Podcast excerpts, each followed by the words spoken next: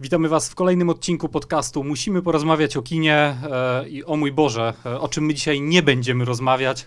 Julia Taczanowska, Cześć, cześć. Jakub Popielecki, Cześć. Łukasz Muszyński Czołem.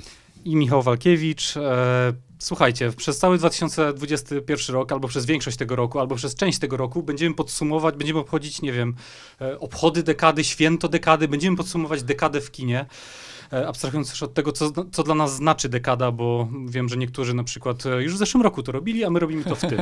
E, I tego się będziemy trzymać. No i będziemy mówić o najlepszych filmach, o najważniejszych trendach i ten podcast ma być właśnie początkiem, prologiem do takiej szerszej dyskusji, którą będziecie śledzić na bieżąco na, na łamach serwisu Filmweb.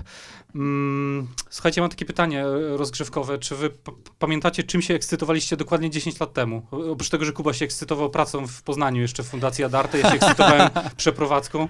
E, Łukasz jeszcze nie marzył o tym, że zobaczy na przykład tęczowy mostrów później. e, Ale pamiętam, czym się pokazie Tora. Dawaj. Czym się ekscytowałeś? E, 10 lat temu no Social Network. E, w tym roku mija dziesiąta rocznica, w 2020 roku minęła dziesiąta rocznica premiery. Pamiętam, że oglądaliśmy ten film e, na naszej ulubionej imprezie, czyli Film Offline. To był w ogóle najlepszy line-up, Najlepszy to chyba wszyscy, świata, tak. tam były najlepsze filmy. Tak, były najlepsze filmy, były jeszcze to- Strażnicy Ptasiego Królestwa, e, Zaka Snydera, no i oczywiście Pirania, który my kochamy, reszta świata niekoniecznie, ale wiem, że pamiętam, że wyszedłem z tego filmu i chciałem go obejrzeć jeszcze raz i obejrzałem go chyba w kinie ze trzy razy co najmniej i to, to dzisiaj jest dla mnie najlepszy film Davida Finchera, e, Obywatel Kane XXI wieku, oczywiście no, znane i lubiane określenie. No i co? No, to, to był taki film, który do dzisiaj na mnie działa i wydaje mi się jest wciąż bardzo aktualny, a biorąc pod uwagę, jak media społecznościowe zawładnęły naszym życiem, e, kto wie, czy nie jest nawet jeszcze bardziej aktualny teraz niż e, w dniu premiery. I cisza. I cisza. No, ja zaczynałam pracę w 2010 w Filmwebie, więc właściwie ta dekada to jest pod znakiem mojego oglądania filmów e, razem z wami.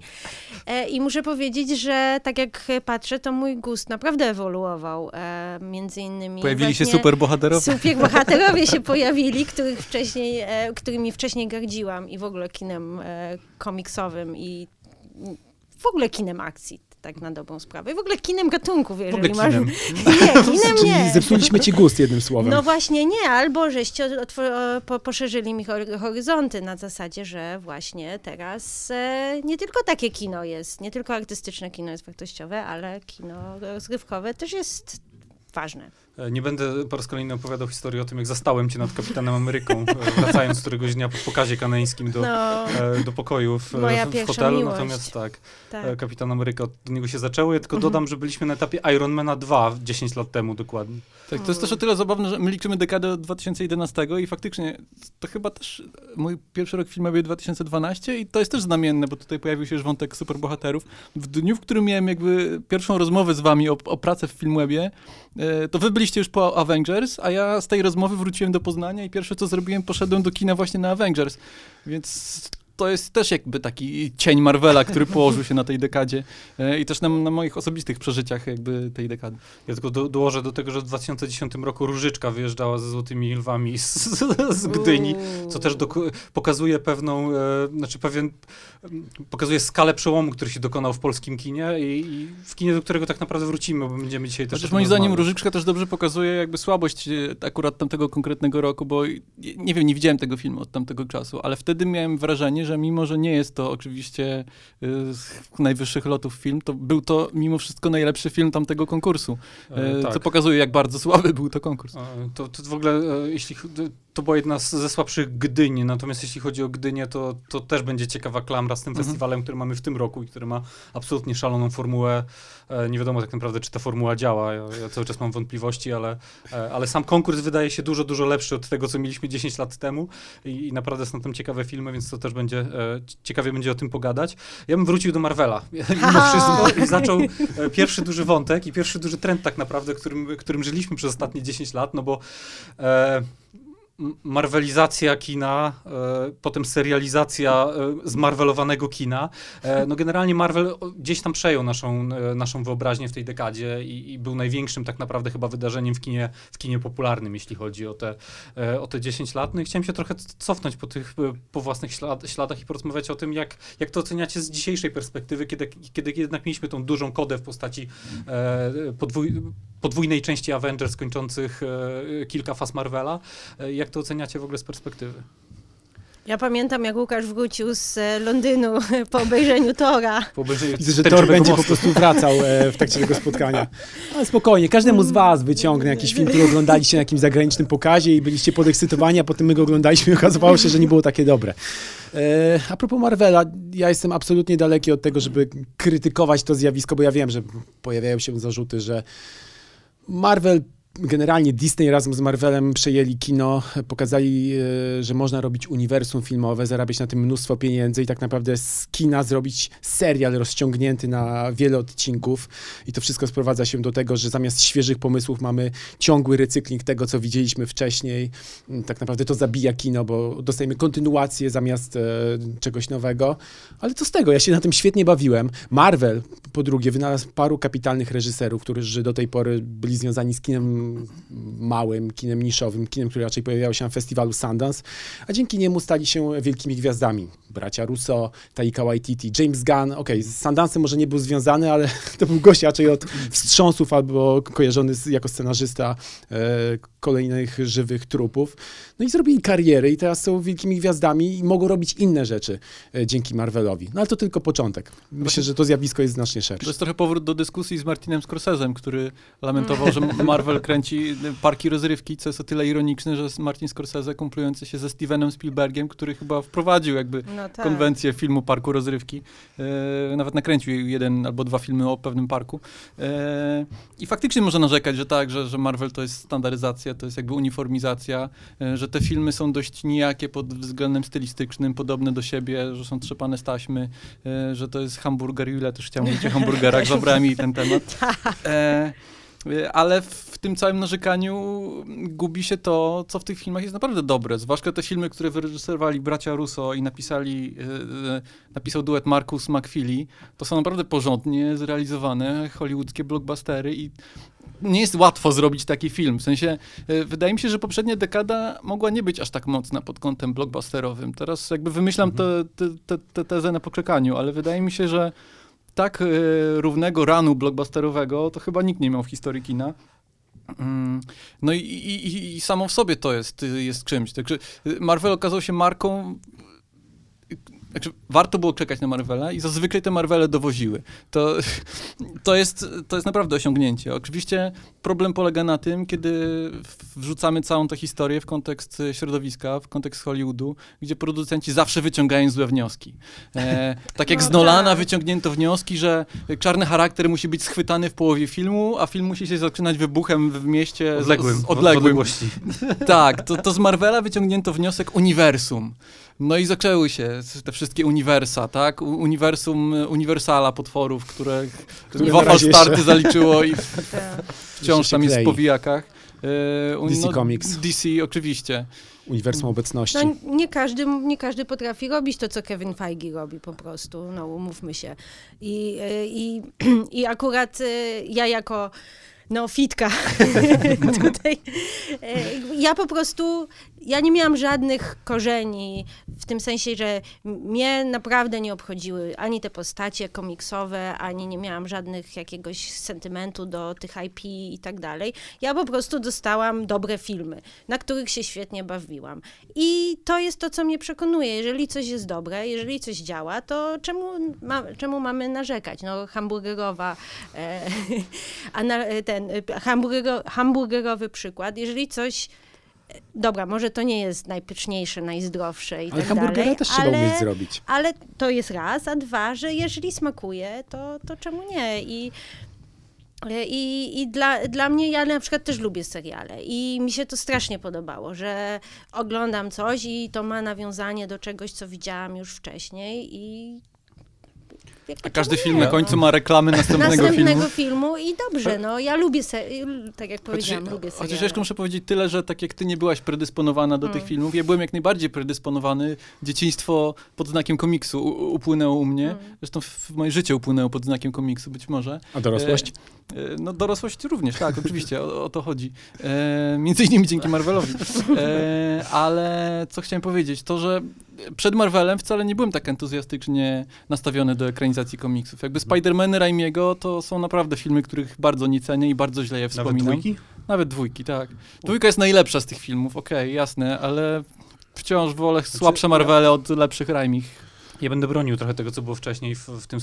Mi trochę brakowało w tej dekadzie i głównie przez Marvela takich mocnych, jednorazowych doświadczeń. E, Maciek Kuka kiedyś przyszedł, nasz, nasz kolega redakcyjny, Mm. i mówi tak: Stary, obejrzałem wczoraj Blade'a. Pamiętasz początek Blade'a? Masz tam tak, deszcz krwi z sufitu, seks oralny, muzykę techno i Wesleya Snipesa, który po prostu kładzie pokotem Legion Wampirów. Który z filmów Marvela się w ten sposób zaczyna? I sobie pomyślałem, okej, no jest to hiperbola, natomiast pamiętam początek jednego z najlepszych filmów e, z tego uniwersum, czyli Kapitana Ameryki Zimowego Żołnierza, gdzie e, po prostu Chris Evans idzie po parku i spotyka e, z Antonego Makiego, tak? Czyli, czyli sama Wilsona. E, czyli Tak, jesteśmy w środku sezonu. Właśnie, się- jesteśmy w środku sezonu jakiegoś serialu, coś Aha. się dzieje, jakiś w ogóle randomowy. Pomyślałem, że faktycznie coś z tym jest, że, że Marvel trochę zabił tą jednorazowość silnego doświadczenia, co chyba wiąże się też z kategoriami wiekowymi, że widzieliśmy w tej dekadzie wz- upadek i wzlot kategorii wiekowej R w kinie, No e, w tak. kinie popularnym. Ale to jest też coś, co było na przykład w DC, w sensie DC kontra Marvel. Filmy DC wyglądają jak filmy. E, mają w sobie jakąś taką kinową wartość, jakość obrazu, jakąś taką ziarno, nie wiem jak to nazwać. I, i niestety często to są ich największe zalety, to, że wyglądają dobrze. E, ale ciekawe, że mówisz o Blade'zie, bo ja e, dosłownie dwa tygodnie temu włączyłem sobie Blade'a 2 w reżyserii Guillermo del Toro, filmu, który ma renomę najlepszego w serii.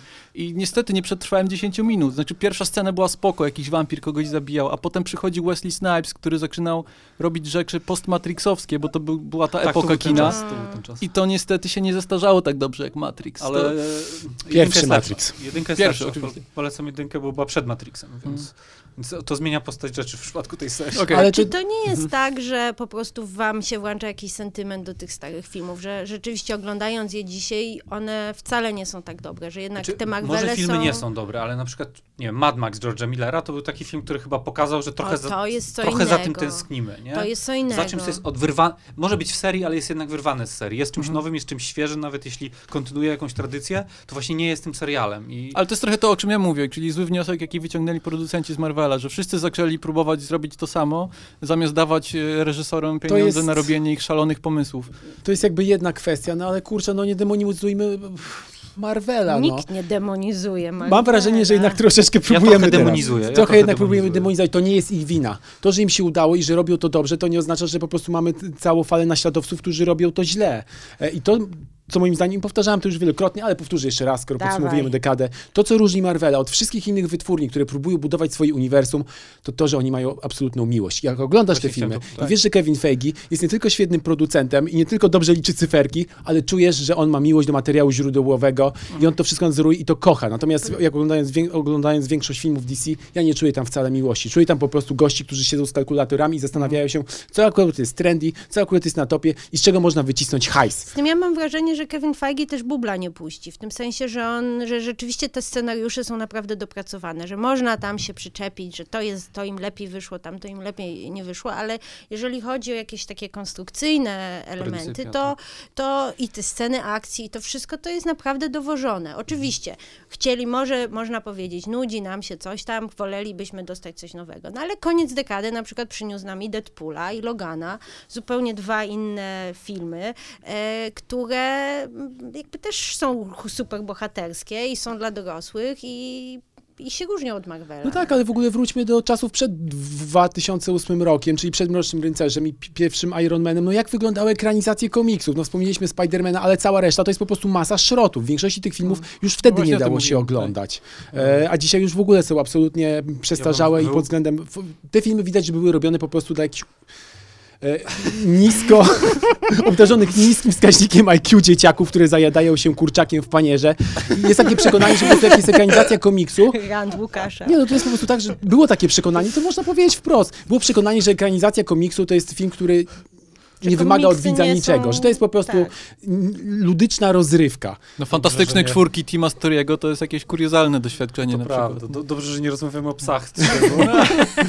Polecam odcinek Mówi się Ja bym ostatnio. wyłowił jeszcze z tego szlamu jednak Briana Singera i przynajmniej dwie pierwsze części X-Men, a konkretnie drugą, żeby, żeby trochę jednak ocalić te, te, te prefilmy. Zresztą pierwsza, pierwsza część X-Men była dość ważnym filmem w kontekście całej tej tradycji superbohaterskiej w kinie.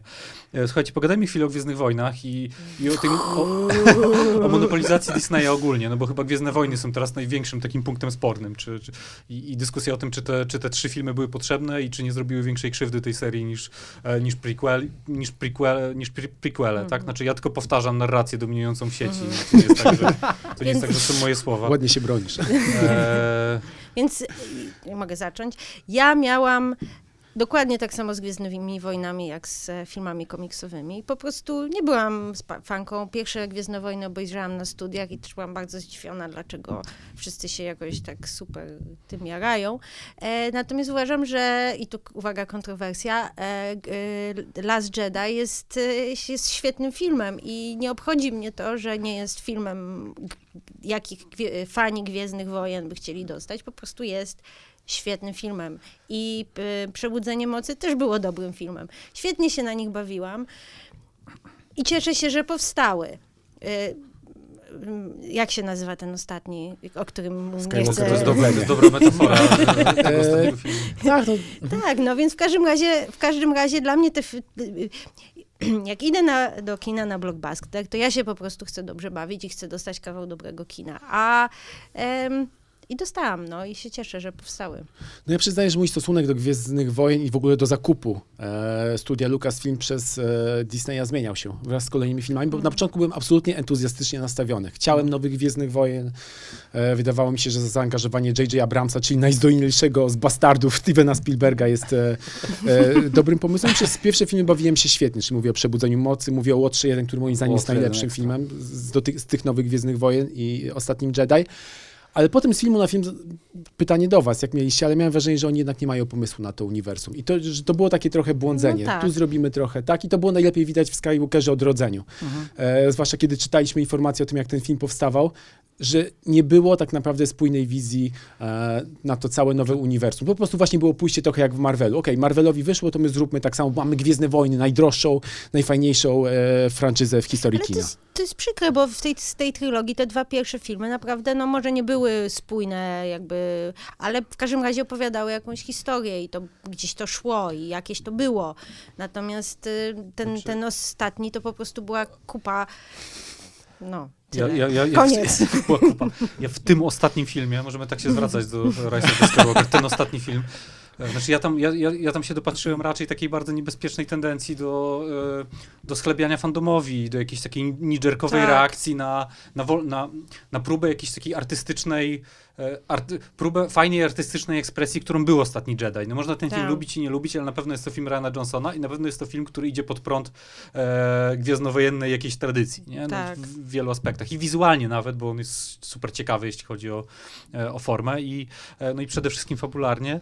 No i z tej perspektywy to był jakiś taki do dziś chyba sprawia wrażenie jakiegoś takiego panicznego ruchu, żeby ratować tę serię, bo gniew fandomu był tak duży, że, że J.J. Abrams musiał wrócić. E, Colin Trevorrow stracił ten film, przecież on miał reżyserować na początku. E, no i wydaje mi się, że to się, że to wypaliło im tak naprawdę To, to w, mi się twarz, wydaje, nie? Że, wydaje. Tak, że dokładnie. ten film nie poszedł ani w jedną stronę, ani w drugą stronę, ani nie był dobrymi Gwi- Gwiezdnymi Wojnami, e, ani jako prezent dla fanów się nie sprawdził, bo wyciągnęli z kapelusza tak absurdalne rzeczy e, z Imperatorem na czele, że nikt nie był w stanie już nawet wziąć tego na poważnie. To jest chyba problem z tak y, zmitologizowanym IP, jakim są Gwiezdne Wojny i z takim bagażem jakby fanostwa i, i, i tak daleko sięgającym w przeszłość, czyli aż do lat 70. w tym wypadku. Y, w sensie oczekiwania i jakaś taka nostalgia w międzyczasie narosła tak bardzo, że y, ludzie bardzo dużo chcą, bardzo dużo różnych sprzecznych nieraz rzeczy chcą od tych kolejnych filmów. No i pojawia się pytanie, czy robimy filmy, y, które... Y, czy robimy filmy, które są dobrymi filmami, czy robimy filmy, które są dobrym, dobrym, Fanserwisem. dobrym fanserwisem, tak.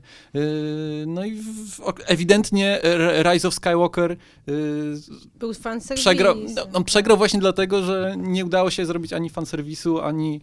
Jak widać było te korporacyjne paluchy, tak? Teraz zrobimy wam dokładnie to, czego chcecie, ale to zupełnie nie było to, czego chcemy. Chyba serial, serial Mandalorian jest y, jakimś takim udanym rodzajem fanserwisu, ale tego serialu nikt z nas nie mógł y, obejrzeć, nie miał prawa, bo jest on niedostępny w Polsce wciąż. Y, Natomiast jeśli chodzi o Last Jedi, to to jest film, który uświadomił mi osobiście, że ja chyba nie przepadam za Gwiezdnymi Wojnami.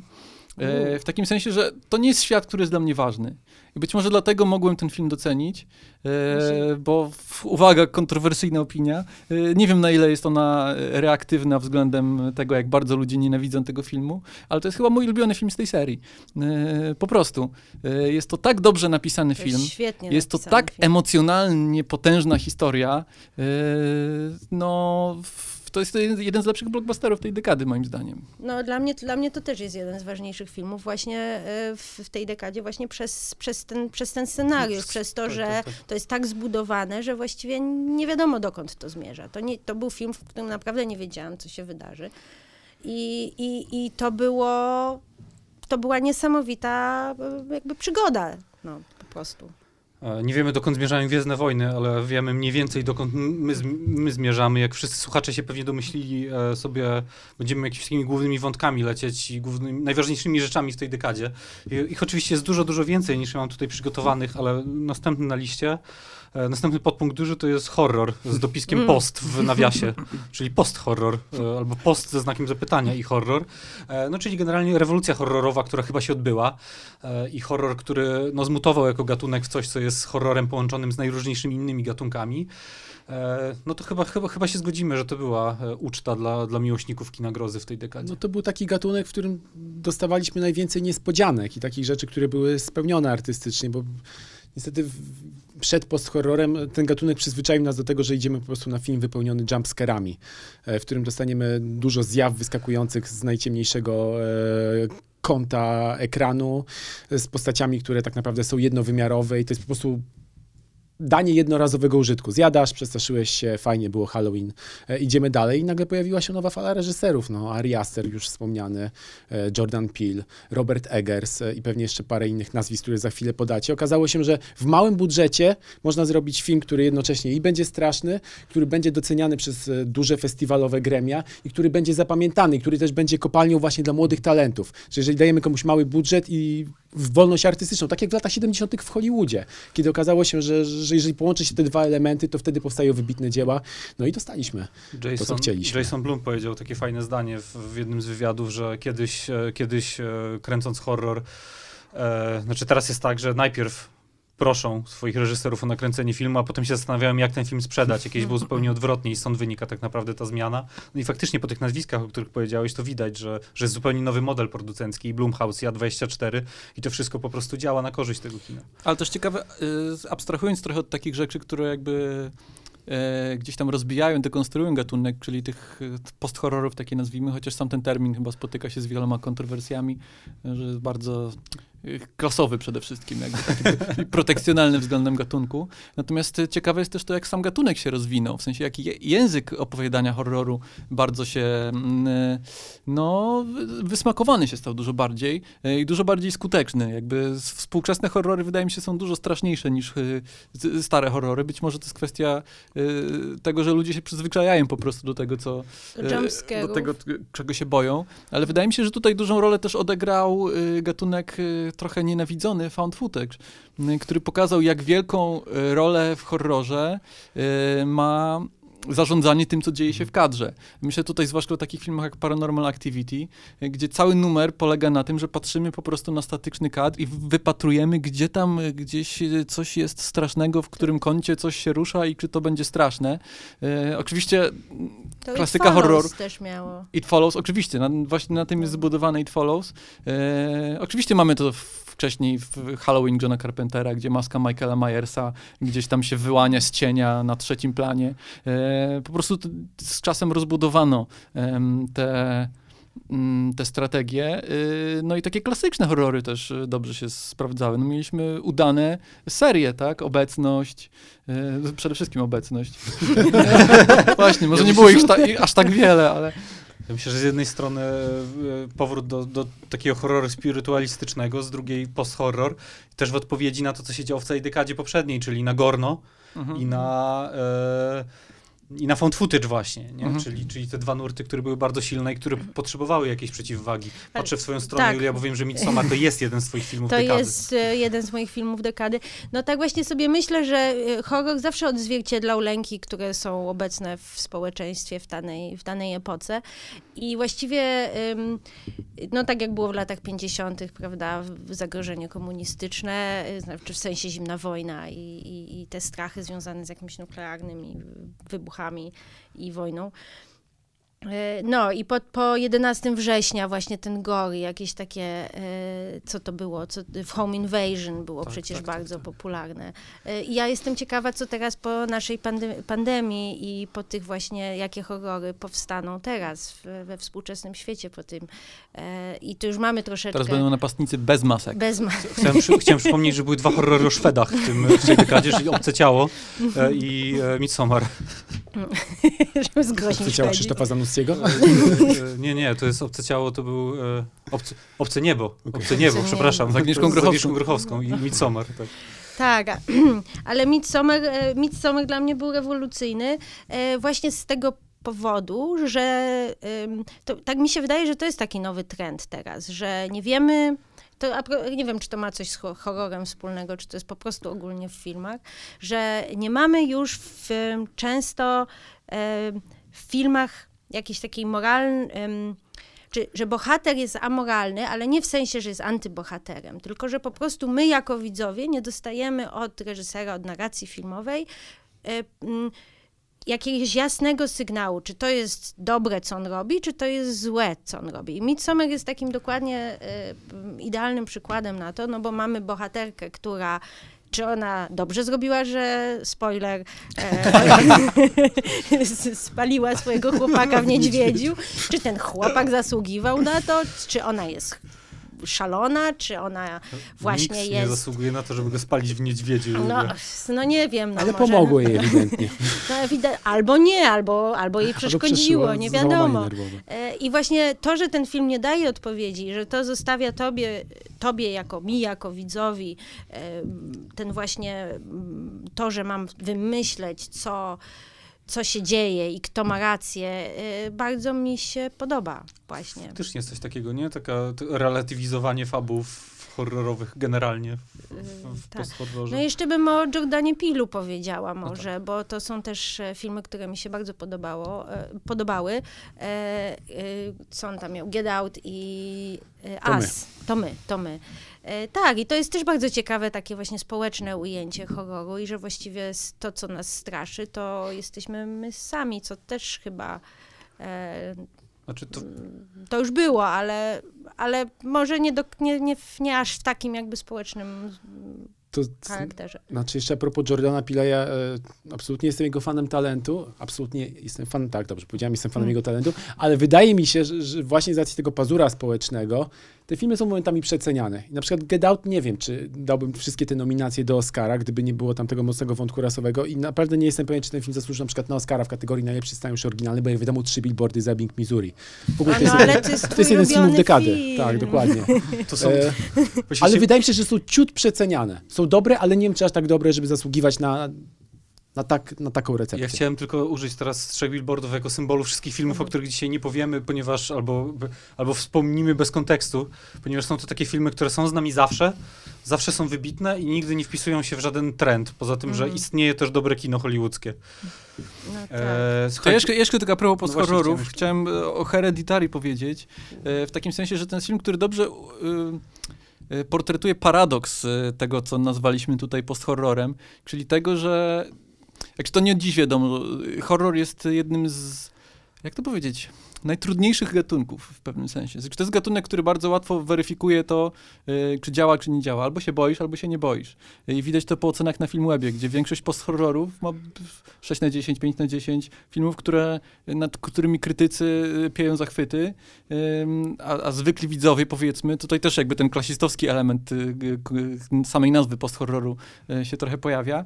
I Hereditary jest filmem, który bardzo dobrze y, pokazuje ten rozdźwięk, bo to jest dziwny film, który zarazem w zasadzie nie jest horrorem, tylko jest dramatem psychologicznym o, o rozpadzie rodziny, więc trzeba być gotowym na e, na dwie godziny cierpienia przed obejrzeniem tego filmu, na dwie godziny snucia się po domu, płakania i, wypowiadania swoich jakichś wzajemnych żalów, a z drugiej strony pod tą podszewką czai się prawdziwy horror, w sensie dzieją się tu nadprzyrodzone rzeczy, prawie że pojawia się czarcie kopytko, więc nie można tego filmu obejrzeć tylko z punktu widzenia takiego protekcjonalnego względem gatunku, ha, ha, ha, to jest film, ale wszystko jest ambiwalentne, więc mogę się tym cieszyć, bo jest to wysoka kultura. Jednocześnie trzeba być gotowym na przyjęcie tego komponentu gatunkowego, e, więc to jest ciekawe, bo ja przeżyłem seans Hereditary w kinie, e, na którym od połowy wzwyż e, w zasadzie na sali było towarzyszyła... co niemiara. Śmiechu co niemiara, tak, loża szyderców. Ale to jest jeszcze jakby, mam nadzieję, że nie, nie Nie, wszedłem nie, nie, nie. myśl. To jest jakby kolejny wątek, ale już nie, nie na ten podcast, a propos dyskusji, Boże, tradycji horrorowej w Polsce, Mhm. że my nigdy tak naprawdę tego gatunku nie szanowaliśmy. Dla nas to właśnie był gatunek pośredni, gatunek klasy B. Inaczej się niż w przypadku z naszą moder- modernistyczną tradycją sztuki też Tak.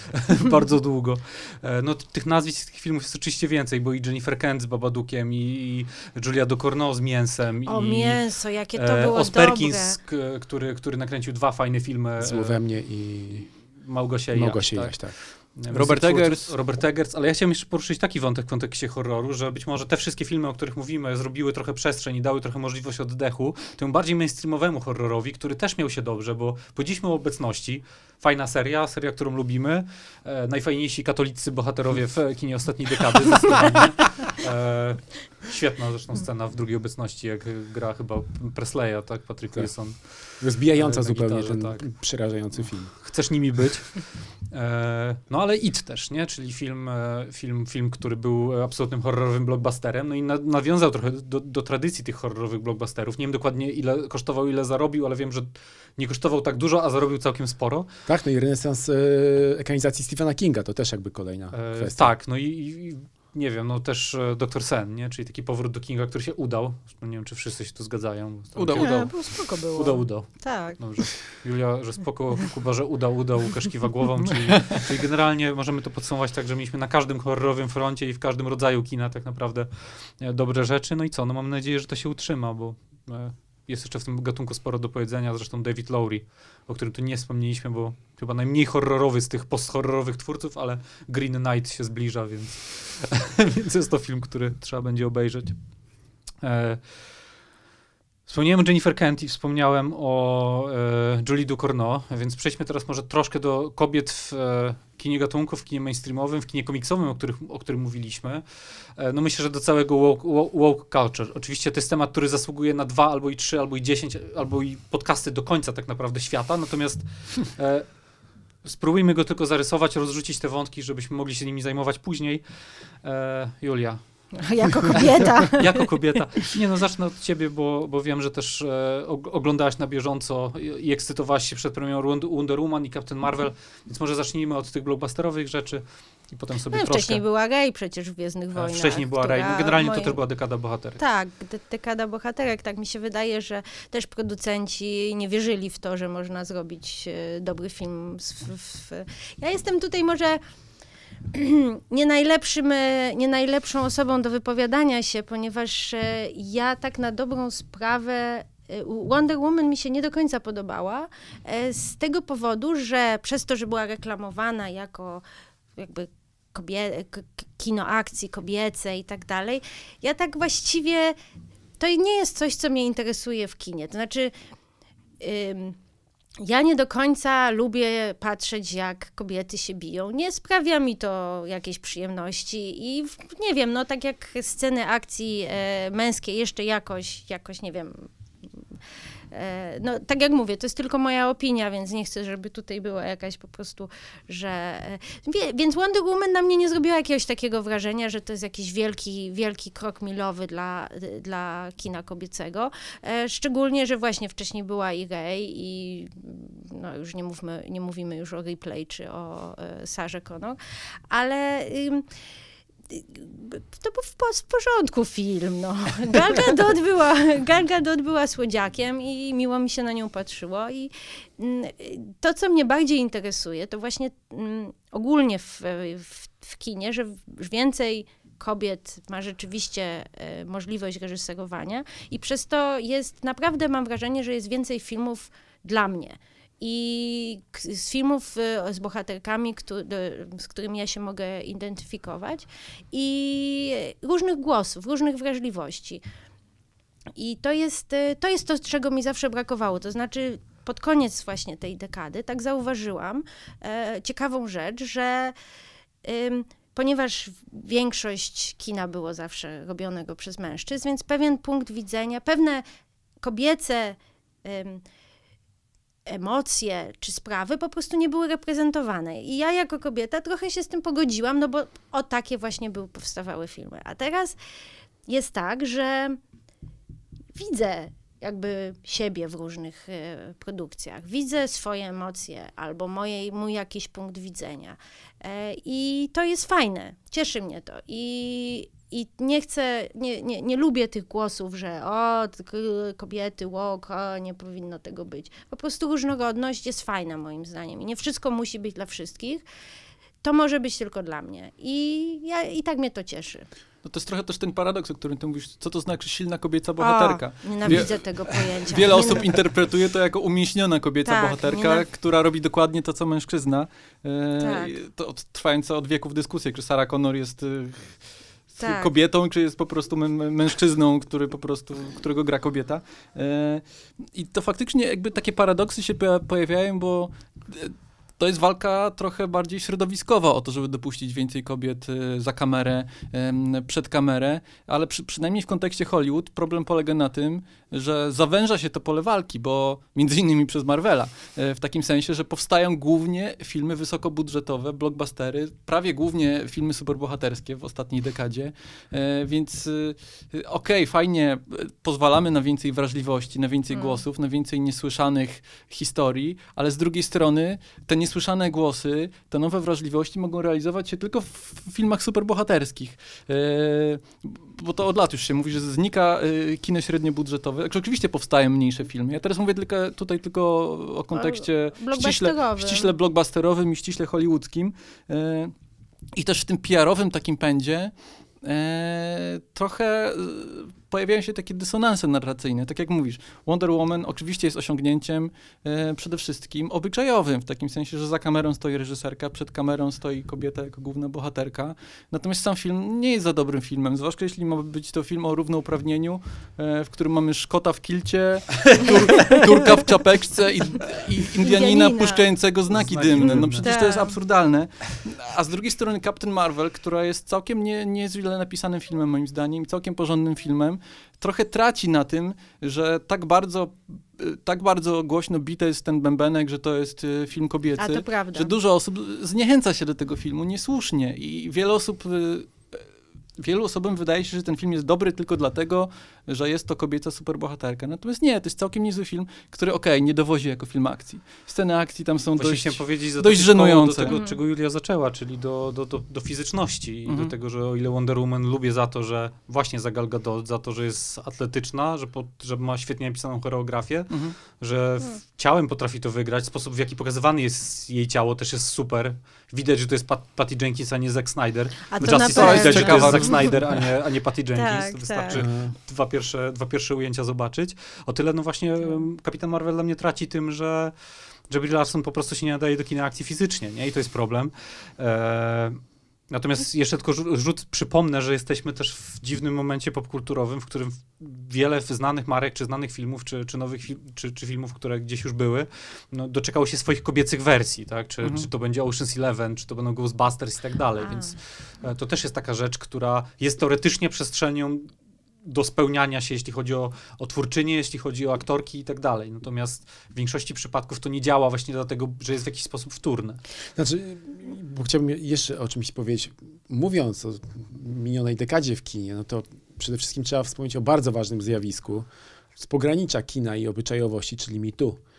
Bo to był taki, być może to było jedno z najważniejszych zjawisk, e, na pewno, nawet nie być może, ale na pewno najważniejszych zjawisk historii kina, kiedy, e, no jak wiadomo, to miało podłoże obyczajowe, molestowania seksualne, ale to też, to był, wydaje mi się, też taki impuls, kiedy się okazało, żeby e, trochę zmienić tę kulturę pracy w Hollywood, żeby jednak dać większe szanse reżyserkom, żeby więcej o tym mówić, żeby więcej mówić o ró- równouprawnieniu, żeby dopuszczać inne głosy.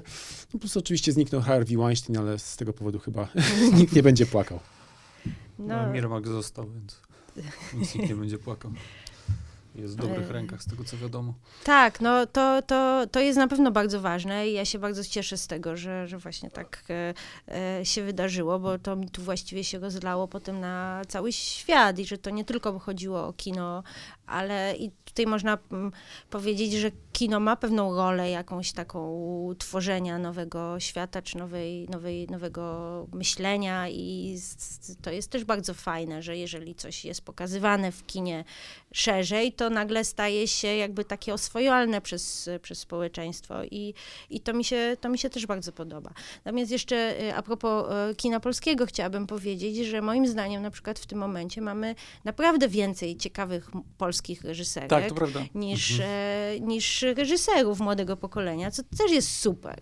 No, też mnie to bardzo cieszy. No To chociażby Jagoda Szelc, z- a, a propos wątku horrorowego. Ja też do wątku horrorowego jeszcze nawiążę, połączę to gładko z mitu e, i, z całym wątkiem woke culture, bo na przykład film Niewidzialny Człowiek bardzo ładnie pokazuje, w jaki sposób otworzyły się nowe, jakby nowe ścieżki, także w kinie gatunków, e, dzięki pewnej przemianie Chciałem obyczajowej. powiedzieć, że to jest film, który spina wszystko, o czym do tej pory mówiliśmy. To jest najważniejszy film tej dekady. Może być, ja, ja bez ironii. Nie, no sama, sama metafora jakby niewidzialnego człowieka jest tutaj świetnie przemyślana, w takim sensie, że niewidzialny człowiek jest agresorem, w sensie człowiek, który jest agresorem jest niewidzialny. W sensie system nie, po, nie, po, nie pozwalał na dostrzeżenie tego mężczyzny, który robi wiele złego. To Harvey Weinstein był w pewnym sensie takim niewidzialnym, widzialnym, niewidzialnym człowiekiem.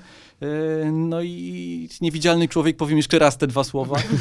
E, Ten film świetnie jakby przepracowuje e, te tematy, o których mówimy przez kino gatunków. No, Też to, o czym mówisz, jest bardzo fajnie wygrane w filmie, który chyba jest nie, jednym z naj- najbardziej niedocenionych filmów tej dekady, czyli w Asystentce. Nie wiem, czy Tak, Czy to ktoś jest miał- świetny. tam ja też jest tak naprawdę film. konfrontacja z dosłownie niewidzialnym człowiekiem, bo to Tak. jest szef, który nie pojawia się w kadrze chyba w ani jednej scenie. Nie ma go, tak. I wszystko obserwujemy z perspektywy trzech osób pracujących w biurze, w tym, w tym głównej bohaterki. E, Tak. Jest dokładnie be- bez elementów horrorowych, ale dokładnie ta sama optyka i ta sama perspektywa, więc to też jest jakiś taki super, super ciekawy rodzaj metaforyzacji właśnie e, w, w obrębie tej wo- woke culture. Mm, jakże niewyczerpany temat. E, Myślę, jesteśmy na takim etapie, na którym powinniśmy chyba przeprosić za, za niewyczerpanie tego tematu, ale też, e, też jednak przejść dalej. Ja tylko na końcu, luźno, żeby zakończyć ten temat woke culture, ja bym spytać o taką rzecz, bo między innymi Adam McKay, ale też paru innych e, komików czy twórców zajmujących się komedią podkreślało, że komedia jako gatunek jest w pewnym sensie martwa dzisiaj.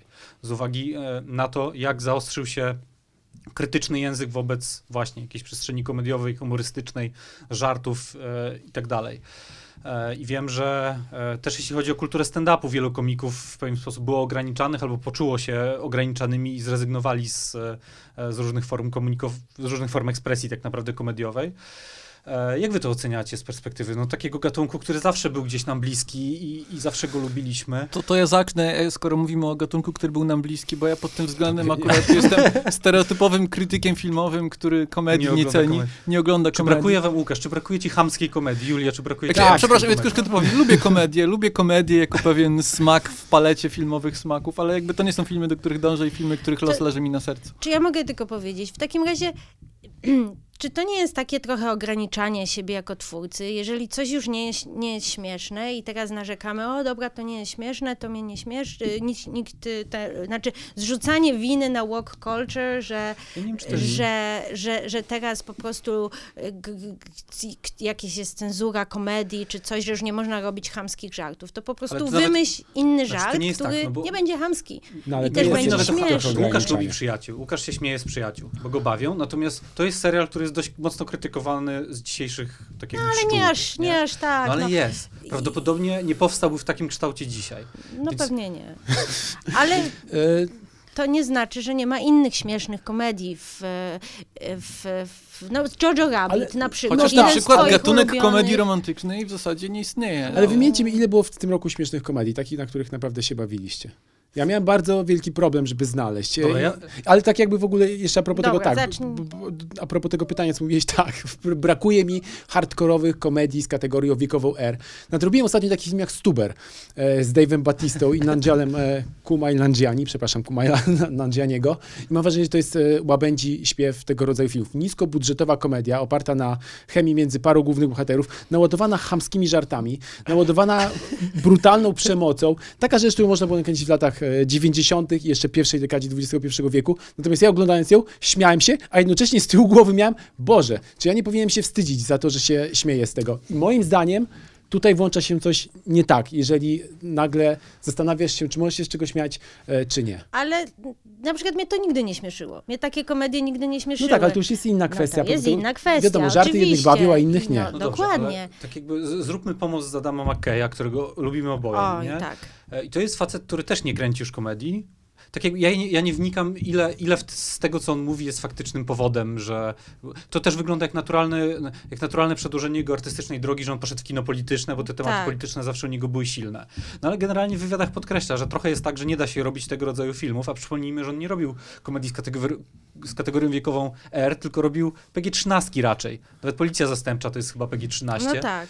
No ale, Ale jednak jeśli taki z- facet Mhm. e, z tego rodzaju poczuciem humoru, który jest ostre i dotyka pewnych drażliwych kwestii, natomiast nigdy nie przekracza granicy dobrego smaku, jeśli nawet on idzie w, w coś zupełnie innego, bo nie jest w stanie realizować się w tym gatunku, to może coś jest na rzeczy. Znaczy, nie wiem, Ale miałam wrażenie, że policja zastępcza nie była obraźliwa. Nie czułam się obrażona. no, e, ale e, czy- się chyba granice też tego, co jest, co jest No, to jest- tak, tak z drugiej strony na przykład Mhm. 21 Jump Street, e, które jest też super śmieszne i, i, i wyszło, wyszło w tym, i, z 21, i 22 Jump Street i, i jakby to wyszło w tej dekadzie i to są jakby spoko filmy, w sensie, że można robić rzeczy, które są śmieszne, śmiać się z różnych rzeczy, a niekoniecznie śmiać Jezusa. się, no właśnie, no, a niekoniecznie z Koreańczyków, no chociażby, czy, czy, czy jakichś stereotypowych e, rzeczy, które, które, na których właśnie ta komedie się opierają, no opierają się na seksizmie, czy, czy właśnie jakiejś, jakiejś e, i homofobii i, i mm, no i nie wiem, i rasizmie też mam wrażenie. No, ale to, tak, to, jest, nie? to, to jest też inna kwestia, czy generalnie jest żart homofobiczny, czy raczej się śmiejemy w jakiś sposób z homofobii, a sam żart nie jest e, No to. Widzę Borat, który jest świeżą dość e, sprawą. Tak, no, i Ale ten widziałem Borat, ostatnio... ale patrzcie, patrzcie, jaka jest różnica, przepraszam, że ci Mhm. wchodzę w słowo, różnica między starym Boratem a tym nowym Boratem. Jak, jak zupełnie inne, inne podejście jest w ogóle do tematu, jakie inne, in, in, inaczej to wybrzmiewa, prawda? I, czyli można, można wziąć Borata i wstawi, wstawić go w współczesne czasy i to, moim zdaniem to jest kwestia kreatywności. Sorry. Czy można? Nie, Kom- ale ja, jest- ja wolę po prostu rzeczy, które są ostrzejsze na brzegach jakoś, nie? Dlatego na jest- przykład bardziej lubię dyktatora od, od nowego Borata, mimo wszystko. Ale to jest też kwestia tego, czy można, czy trzeba. I czy na przykład już tak f- f- formuły pierwszego Borata już dzisiaj nie można by było znowu po, powtórzyć, bo, bo już wiadomo, że, że pojawiłyby się głosy, że, że to jest nie tak. Oglądałem ostatnio po raz trzeci, drugi sezon Sukcesji.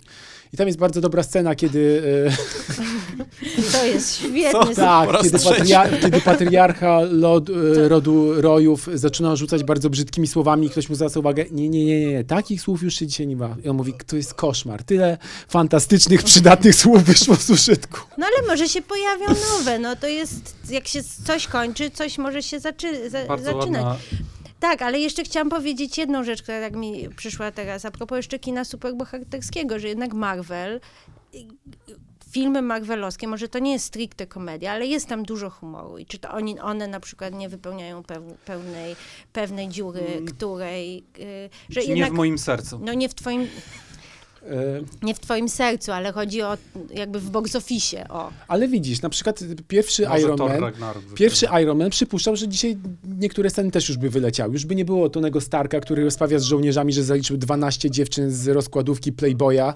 popijając przy tym whisky, bo to by było nie w porządku. No sam Tony Stark też zresztą przeszedł przemianę od e, Playboya do faceta, który ma żonę, dziecko i mieszka w domku, co też pokazuje, no pokazuje, co, co można już pokazywać, a czego nie. No dzisiaj już drugiego Tonego Starka byśmy się nie doczekali.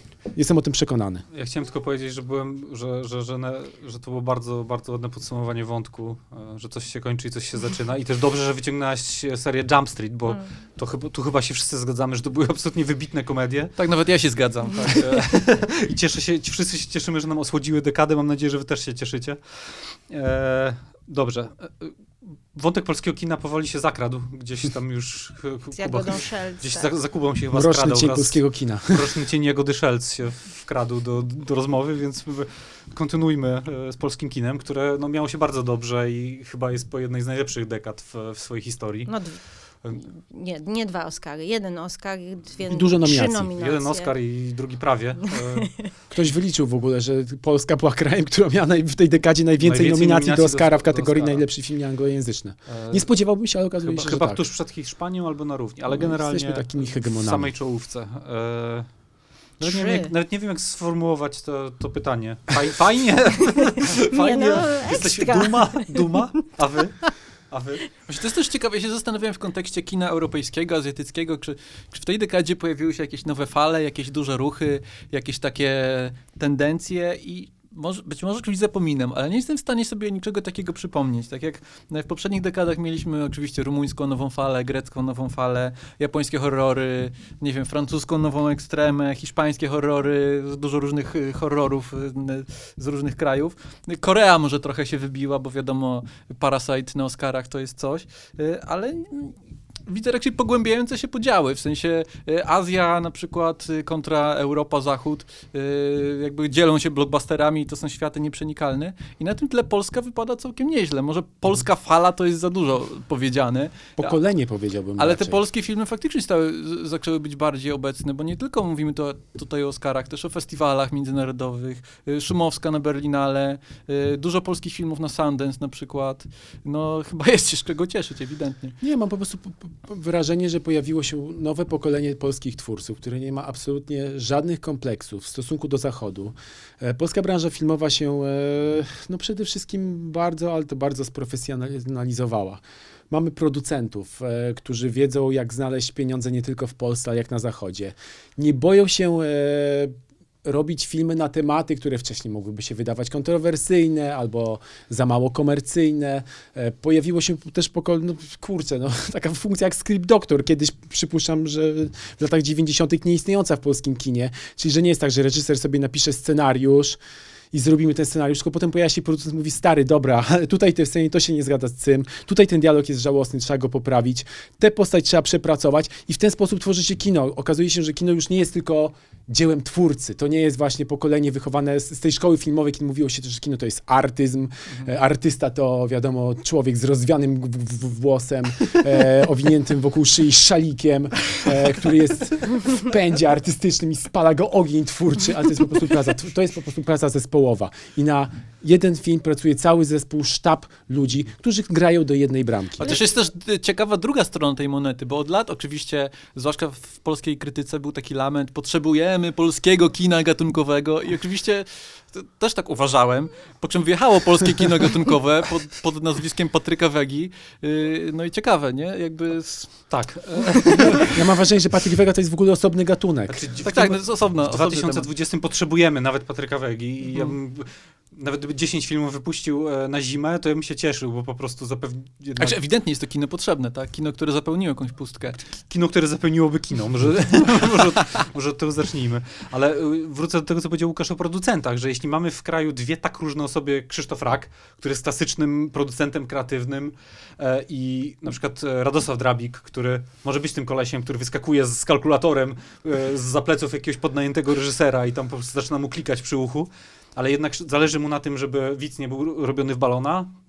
Wie, że widz jest, e, że, że jest istotą inteligentną, a jednocześnie wie, że ma na tym filmie zarobić i robi tak, taki film jak Planeta Singli. A z drugiej, film, z drugiej strony mamy właśnie tak, takie filmy jak Bogowie na przykład, przy, przy których e, chyba Krzysztof był scenarzystą, nie Był producentem. scenarz- nie, był producentem, Producentem kreatywnym, kreatywnym i i, i scenarzystą. scenarzystą. No pojawiło się To myślę, że pokolenie to jest to kino gatunkowe właśnie, tak, tak naprawdę, tak, na które czekaliśmy. Tak. Tak zwane kino środka mityczne, Tak. e, którego się spodziewaliśmy. Pojawiła się cała masa e, fajnych film producenckich. Będziemy je wymieniać. E, Aurum film z nominacją do Oscara e, za Boże Ciało. Watch Out film, czyli Bogowie, Sztuka Kochania, e, Ukryta Gra.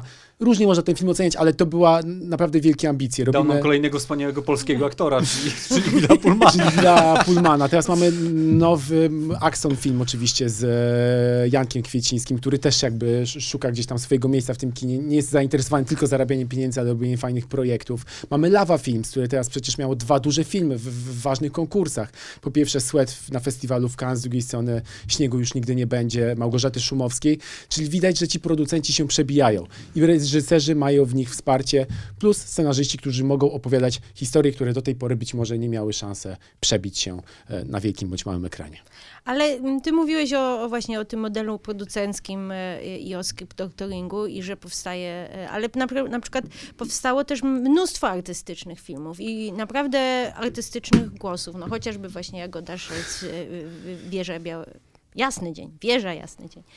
Albo na przykład Ostatnia Godzina przecież. Ale to był E, film akurat i- zrobiony w modelu Białowieża. producenckim. No, biała, Białowieża, jasny. Przepraszam wszystkich. Ale nie, no to, wróćmy do, do ostatniej godziny, który moim zdaniem był e, jednym z, znaczy moim zdaniem był jednym z moich ulubionych filmów. Tak, moim zdaniem. To był jednym, jeden z, z lepszych filmów e, ostatniej dekady, w, w, który powstał w Polsce. Po prostu pamiętam, jak widziałam go w kinie i byłam, byłam pod, pod, pod wrażeniem, no, pod takim wrażeniem, E, że nawet mi się chyba bardziej podobał niż, niż Ida i Zimna Wojna, tak powiem szczerze.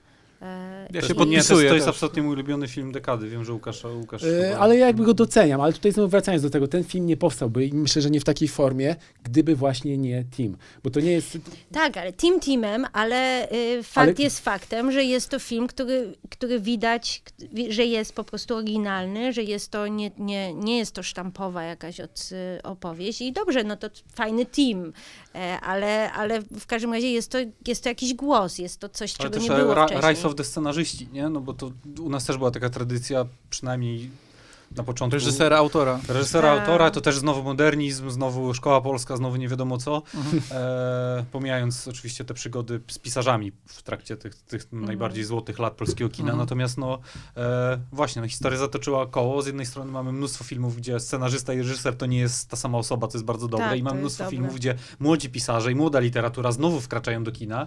No i to też przynosi fajne efekty. Nie? No myślę, że Jakub Żulczyk tutaj jest taką topową postacią. E, Ślepnąc od świateł, jak wiadomo, e, to jest moim zdaniem, nie wiem, wam się nie podobało, dla mnie to jest najlepszy polski serial e, dekady, albo może jeszcze więcej. I to widać, że to jest e, artystyczna wizja, ale znowu, gdyby tam nie było Izy Łopuch, która zaufała dwóm świrom, którzy byli, którym, którymi byli i są pewnie dalej, z Konieczny i Żulczyk, nie zdobyłaby tak gigantycznego budżetu na ten serial, bo to jest serial zrobiony z rozmachem, to ten serial by nie powstał. E, Szczepan Twardoch, jak wiadomo, też wszedł do kina ekranizacja Króla, ale pracował też przy mm, Słodkim Końcu Dnia. E, tutaj trochę z mniejszym efektem, ale wierzę, że jeszcze mu się uda. Zygmunt Miłoszewski, który też e, pisze fajne książki. Myślę, że może się dostarczyć parę fajnych scenariuszy. No, ale mamy też- Wojciech Chmielarz. Ale oprócz pisarzy, którzy jakby przekwalifikowali się w pewnym sensie, mamy też pisa- y, scenarzystów, scenarzystów i to takich, którzy mają wręcz osobowość. Robert Bolesto. Robert Bolesto zwłaszcza, y, przede wszystkim, oczywiście. Y, Mateusz Pacewicz też może, już dwa filmy Przed y, trzydziestką. całkiem nieźle odebrane, no właśnie, więc pojawia się figura scenarzysty gwiazdy w pewnym sensie. E, Jest to też ciekawe samo w sobie. Wydaje mi się, że to jest połączenie tych wszystkich komponentów, że z jednej strony mamy reżyserów, którzy, tak jak już tu ktoś powiedział, nie mają kompleksów, którzy e, oglądają to, co się dzieje e, w kinie światowym. Wydaje mi się, że to był problem duży z kinem polskim w latach 90. i w latach 2000, że reż- reżyserzy byli zasklepieni e, w kinie z tamtych lat w pewnym sensie. Nie wiem, czy to był efekt tego, jak wyglądała edukacja w łódzkiej filmówce. Może nie, może tak. E, nie wiem. E, tutaj też wydaje mi się, że jest duży wpływ Romana Gutka. E, często nie mówi się o Romanie Gutku w kontekście polskiego kina. Wydaje mi się, że Festiwal Nowe Horyzonty był jednak festiwalem gusto i smakotwórczym i ci reżyserzy, którzy teraz robią super filmy, to są reżyserzy, którzy na pewno jeździli w poprzedniej dekadzie na Nowe Horyzonty, naoglądali się konkursu, głowy im powybuchały i stwierdzili, my też będziemy robić takie filmy i to też trochę widać. Agnieszka Smoczyńska z Jagodę Szelc raz jeszcze przywołam. Z Konieczny był podobno w ogóle e, wolontariuszem na Nowych Horyzontach przez lata. No i proszę. Wielu siedziało na pufach. E, no i też chyba trzeba, to już Michał chyba wspominał o PiSie wspomnieć, no bo te filmy nie mogłyby powstać, gdyby nie było na nie pieniędzy, a jednak Mhm. PiS powstał w tej dekadzie, okrzep, formuła się wypracowała. Tak, spłacił chyba kredyt Tak, zaufania. spłacił który- dług wobec widzów, kin i artystów. Mm, Kolejne ładne podsumowanie. E, Nowi artyści, nowe wizje, e, nowe drogi, autorskie wrażliwości, rajsowne scenarzyści, e, mnóstwo film producenckich, które Łukasz wymieniłeś, wszystkie. Pozdrawiamy. Wszystkie wymienił chyba Łukasz. Jeszcze wymień, chyba nie. wymień wszyscy. Coś jeszcze mi przyjdzie do głowy zaraz, spokojnie. Także polskie kino ma się dobrze. Oczywiście ja cały czas uspokajam, że będziemy rozmawiać o tym polskim kinie więcej i będziemy robić rankingi polskiego kina także podczas naszych obchodów święta dekady, cokolwiek to znaczy. No i na koniec niestety chyba nie będzie aż tak optymistycznie, bo musimy porozmawiać o 2020 roku i w kontekście e, jednego z trendów, który jest oczywiście e, trendem już okrzepłym, natomiast w tym roku jest wyjątkowo ważny, czyli w kontekście streamingu. E, no i streamingu w czasach pandemii i chyba tego, co nas czeka tak naprawdę w przyszłym roku, bo kształtują się nowe, no, nowe formy i nowe, nowe drogi. Myślę tu o Warnerze, ale też myślę o tym, jak spędziliśmy ten rok i, i ile tej naszej energii kinomańskiej poszło jednak w oglądanie filmów na kanapie. No ja Tak, sobie co- nie wyobrażam, jakbym przetrwała ten rok bez Netflixa, czy HBO Go, czy w ogóle innych e, streamingowych Wymień wszystkie platform. serwisy, wymień je wszystkie. Wymień wszystkie. Pokémon! Czy już, czy już wszystkie masz? E, tak, no i seriale też, e, tutaj trzeba też wspomnieć o serialach, które też tam le leciały i które też oglądaliśmy. Nie wiem, dla mnie, e, d- znaczy, ja znowu nie, nie widzę w tym nic złego, że mogę dobre filmy oglądać na, e, na streamingu, no W sorry. komfortowych W warunkach. komfortowych warunkach w domu mogę wstać się, zatrzymać, pójść zrobić e, siusiu czy napić się herbaty i, i nie... Jasne, doświadczenie kinowe jest bardzo ważne i tutaj y, Nowe Horyzonty wspomniane e, wcześniej e, były jednym z moich ulubionych, są jednym z moich ulubionych festiwali, między innymi właśnie przez doświadczenie sali kinowej, oglądania tego filmu w grupie ludzi. Że wreszcie i dali tak opcję dalej. przewijania, nie? po tylu latach. Tak, ale, ale jakoś, jakoś wydaje mi się, że to jest coś, co już zostanie z nami i wątpię, żebyśmy takimi, tak, no właśnie nie wiem, no jak, jak myślicie, Wydaje się, wrócimy że do kina, To czy... jest w dużej mierze kwestia nawyku i pół roku, czy teraz to już prawie rok siedzenie na kanapie z Netflixem zmieniło nawyk y, wielu ludzi. Sprało nam głowę. Chociaż ja te, teraz jesteśmy jakby w okolicach y, końcówki roku, początku nowego roku i ja się zastanawiałem, na jakie filmy czekam i mam mm, takie wrażenie, tak uświad- uświadomiłem sobie, że fakt, że te filmy, na przykład Duna Deni, Denisa Villeneuve'a, że być może nie obejrzę jej w kinie, a na, na HBO Go Max czy, czy czymś tam, e, trochę odbiera temu filmowi. A to nie? by, była, to by było Jakby- smutne nie obejrzeć tego w kinie, to prawda. O, oczywiście to jest przykład y, z konkretnego filmu, z, Tak. z filmu, który powinno się oglądać w kinie, e, filmu spektakularnego, blockbustera i tak dalej, Mm, ale jakby ginie jakaś aura, nie? Nie chcę tutaj być jak Walter Benjamin i opowiadać o zaniku aury w dobie reprodukcji technicznej, ale, ale jest coś takiego, nie? Słuchajcie, mam takie pytanie e, czysto organizacyjne. Czy na przykład e, Duna, bo nie wiem, czy ja dobrze zrozumiałem. Ma być równoległa ma premiera. być różnoległa, ale na przykład jeśli zakładając, że będzie u nas w drugiej połowie 2021 roku HBO Max, e, to będzie jednocześnie premiera na HBO Max i w kinach, czy wtedy nie będzie w kinach, skoro będziemy mieć HBO Max? Nie, ja to rozumiem tak, że będzie tu Czy i będzie tu. tak czy siak tu i tu, a w krajach, w których nie ma platformy, tylko w kinach, tak? Mhm. No ale to nie ma co ukrywać, no odbierze to e, kinom i to w znaczący sposób, bo już naprawdę wierzę, że ludziom będzie się chciało na jesieni wstać z kanapy i przejść się do kina No, i wydać Dune 20 nie parę... pójdziesz.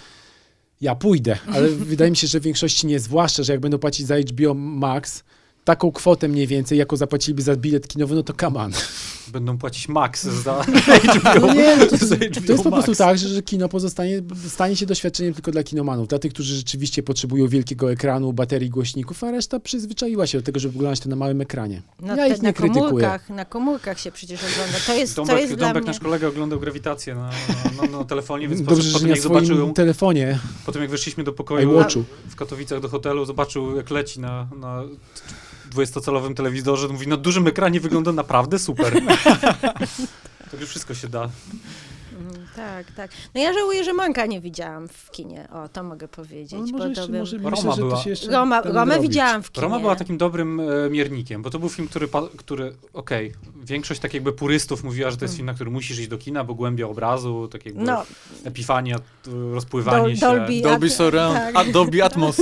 wtapianie się w ekran, jak, jak to Tadeusz Sobolewski Tak. pisał, a, ale na przykład ja obejrzałem jednocześnie pijąc kawę i paląc papierosa, obejrzałem 4K na 60-calowym telewizorze i mnóstwo rzeczy widziałem na drugim, trzecim czy piątym planie, jak bohaterka szła po plaży i też było super, więc jeśli na przykład to tak będzie, będziemy takie filmy dostawać, podejrzewam, że Mank może, może być podobnym rodzajem e, doświadczenia, to, to czemu nie? No to, No to jest właśnie, taki wybór to jest wybór, nie? to jest właśnie błogosławieństwo niestety i przekleństwo rodzaju ludzkiego. Do wszystkiego potrafimy się przyzwyczaić.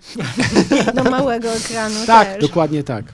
E, nie wiem, szczerze mówiąc, co, co mam powiedzieć po, tym, po, tym, po tej puencie. E, być, być może tak jest, e, ale ja jestem, ja jestem dobrej myśli. Ja myślę, że jeśli będą wchodzić takie filmy jak Duna i, i będziemy mieć wybór, to jednak e, ten, ta blockbusterowa aura i ta jednak potrzeba e, usłyszenia czegoś wyraźniej i zobaczenia czegoś lepiej w IMAXie zatriumfuje i, i, i po raz pierwszy przynajmniej, czy ten pierwszy seans jednak odbędzie się w, w kinach.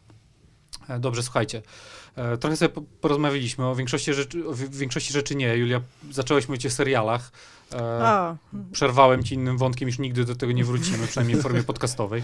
Może na sam koniec, ale, e, ale niestety troszkę, e, troszkę, troszkę goni nas czas.